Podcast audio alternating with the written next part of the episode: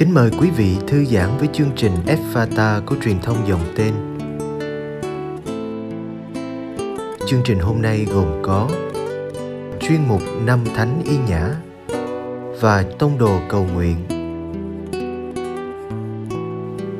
Bây giờ kính mời quý vị cùng lắng nghe chương trình.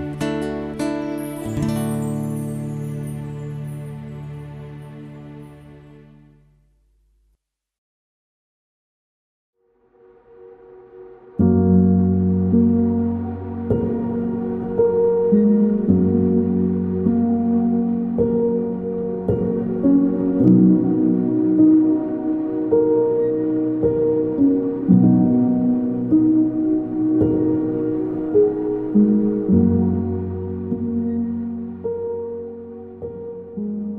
bạn thân mến, nhân dịp 500 năm Thánh Ý Nhã được ơn hoán cải, từ một người say mê thế gian nên một chiến sĩ nhiệt thành của Đức Kitô. Truyền thông dòng tên mời bạn cùng nhìn lại hành trình nên thánh của Ngài qua tác phẩm tự thuật của Thánh Y Nhã với giọng đọc của cha du xe Bùi Quang Minh dòng tên. Hy vọng chương trình này giúp bạn gặt hái được nhiều hoa trái thiêng liêng trong hành trình nên thánh của mình.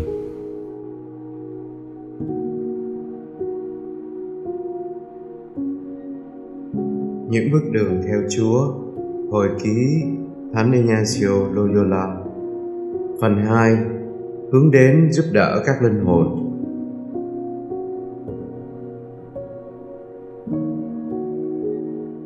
Những người Tây Ban Nha trên tàu khuyên kẻ ấy đừng nói gì vì những người trong đoàn thủy thủ đã bàn đến việc bỏ kẻ ấy trên một hòn đảo nào đó. Nhưng Chúa đã cho họ sớm đến đảo Ship. Họ rời tàu ấy.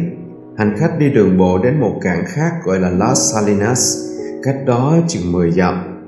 Tại đó, họ xuống tàu hành hương và kẻ ấy không mang theo lương thực nào ngoài lòng tin tưởng nơi Thiên Chúa như kẻ ấy đã làm trên chiếc tàu kia.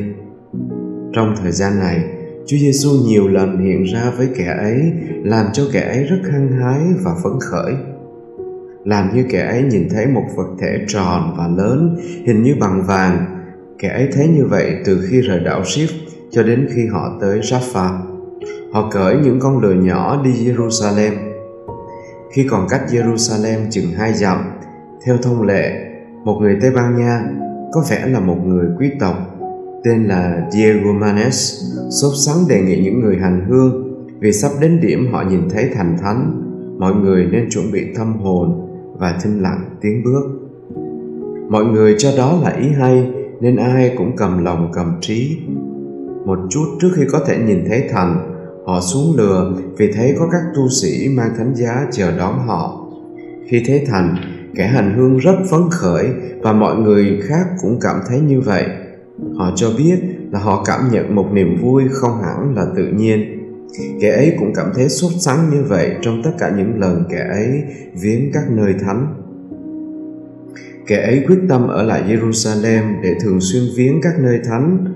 Ngoài ước muốn đạo đức này kẻ ấy cũng có ý định giúp đỡ các linh hồn. Vì thế, kẻ ấy mang theo các thư giới thiệu gửi cha tu viện trưởng. Trao thư cho cha, kẻ ấy bày tỏ ý định ở lại đó vì lòng sùng mộ. Nhưng không nói gì về ước nguyện kia, tức là giúp đỡ các linh hồn. Kẻ ấy thường nói công khai với người khác về ý định ở lại, nhưng không ai biết về ước nguyện sau. Cha tu viện trưởng trả lời là cha ấy không hiểu người ấy ở lại thế nào vì tu viện đang thiếu thốn, không đủ nuôi các tu sĩ. Do đó, cha ấy đã phải quyết định gửi một số anh em về âu châu cùng với đoàn hành hương.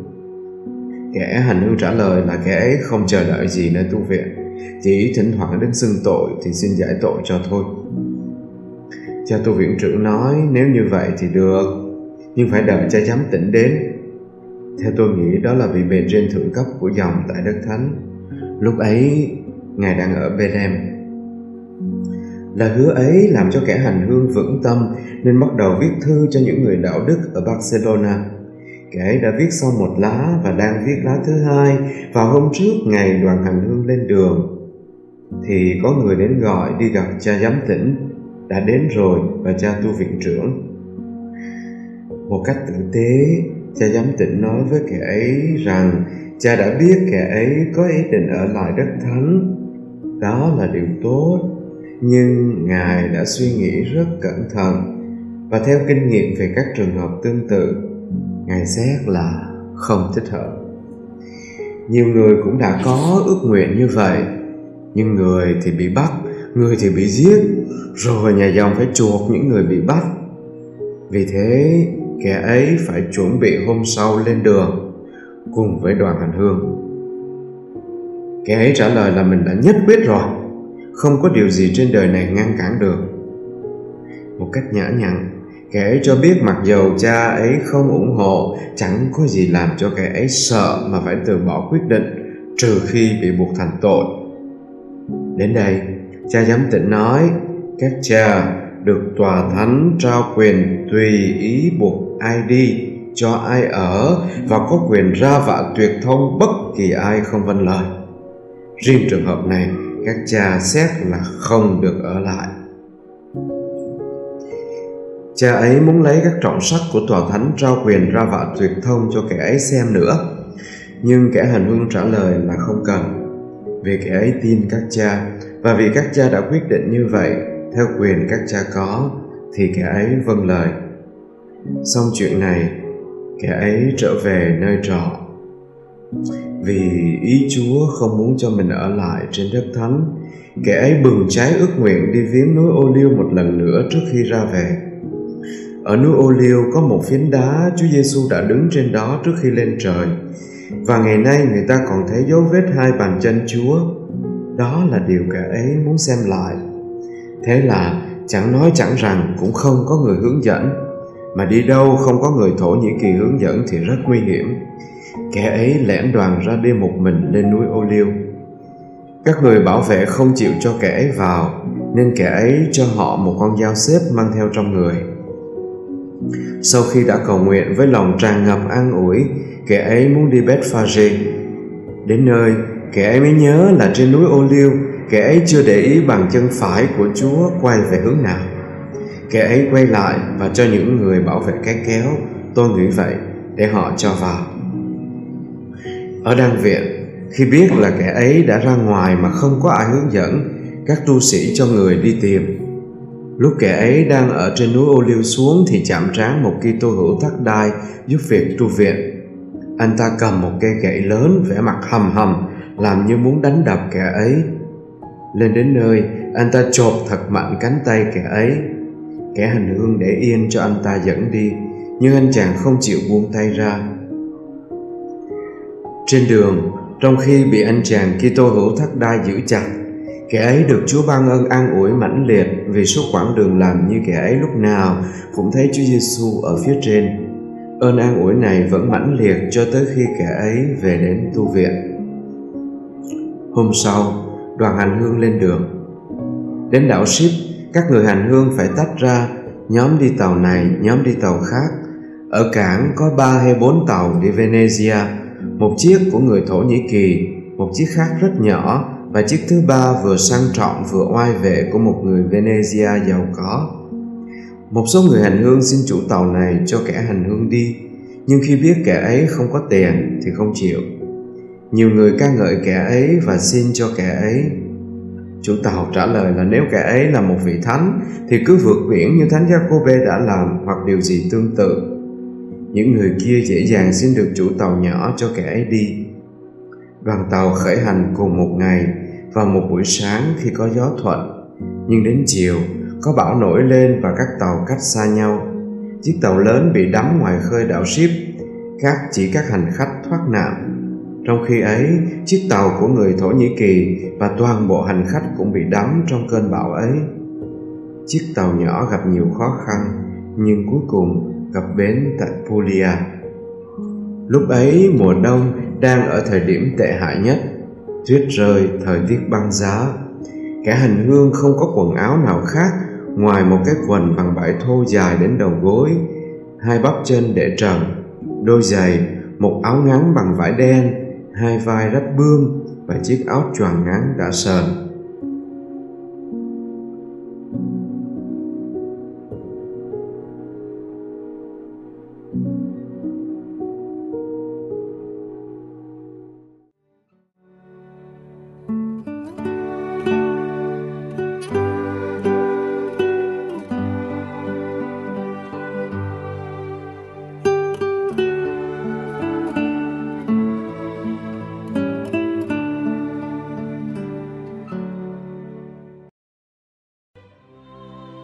cầu nguyện cùng đức giáo hoàng.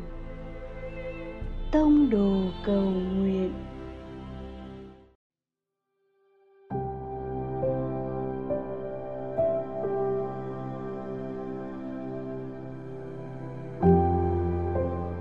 Cùng Chúa Giêsu trong ngày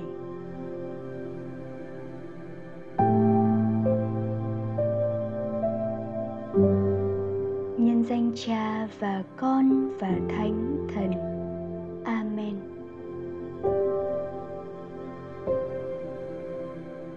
Con nghỉ ngơi đôi chút để lắng nghe thông điệp của Đức Thánh Cha Francisco. Tin mừng là lời của sự sống, không áp chế con người. Trái lại còn giải phóng những ai đang làm nô lệ cho vô số những ác thần của thế giới này. Hư danh phù phiếm, phụ thuộc vào tiền bạc, lòng kiêu ngạo, nhục dục. Tin mừng làm biến đổi tâm hồn, thay đổi cuộc sống, biến những mong muốn xấu xa thành những điều tốt lành tin mừng có khả năng thay đổi con người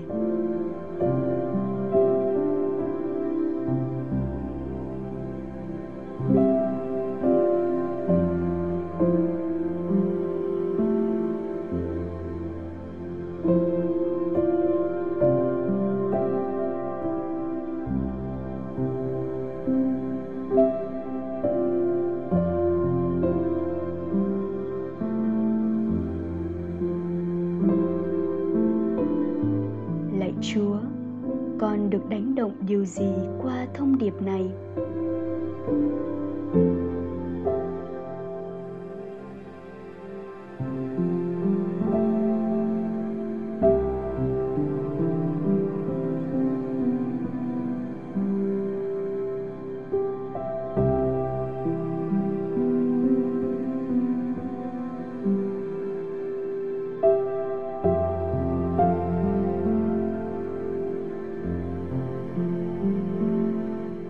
Con muốn được giải thoát khỏi điều gì? trong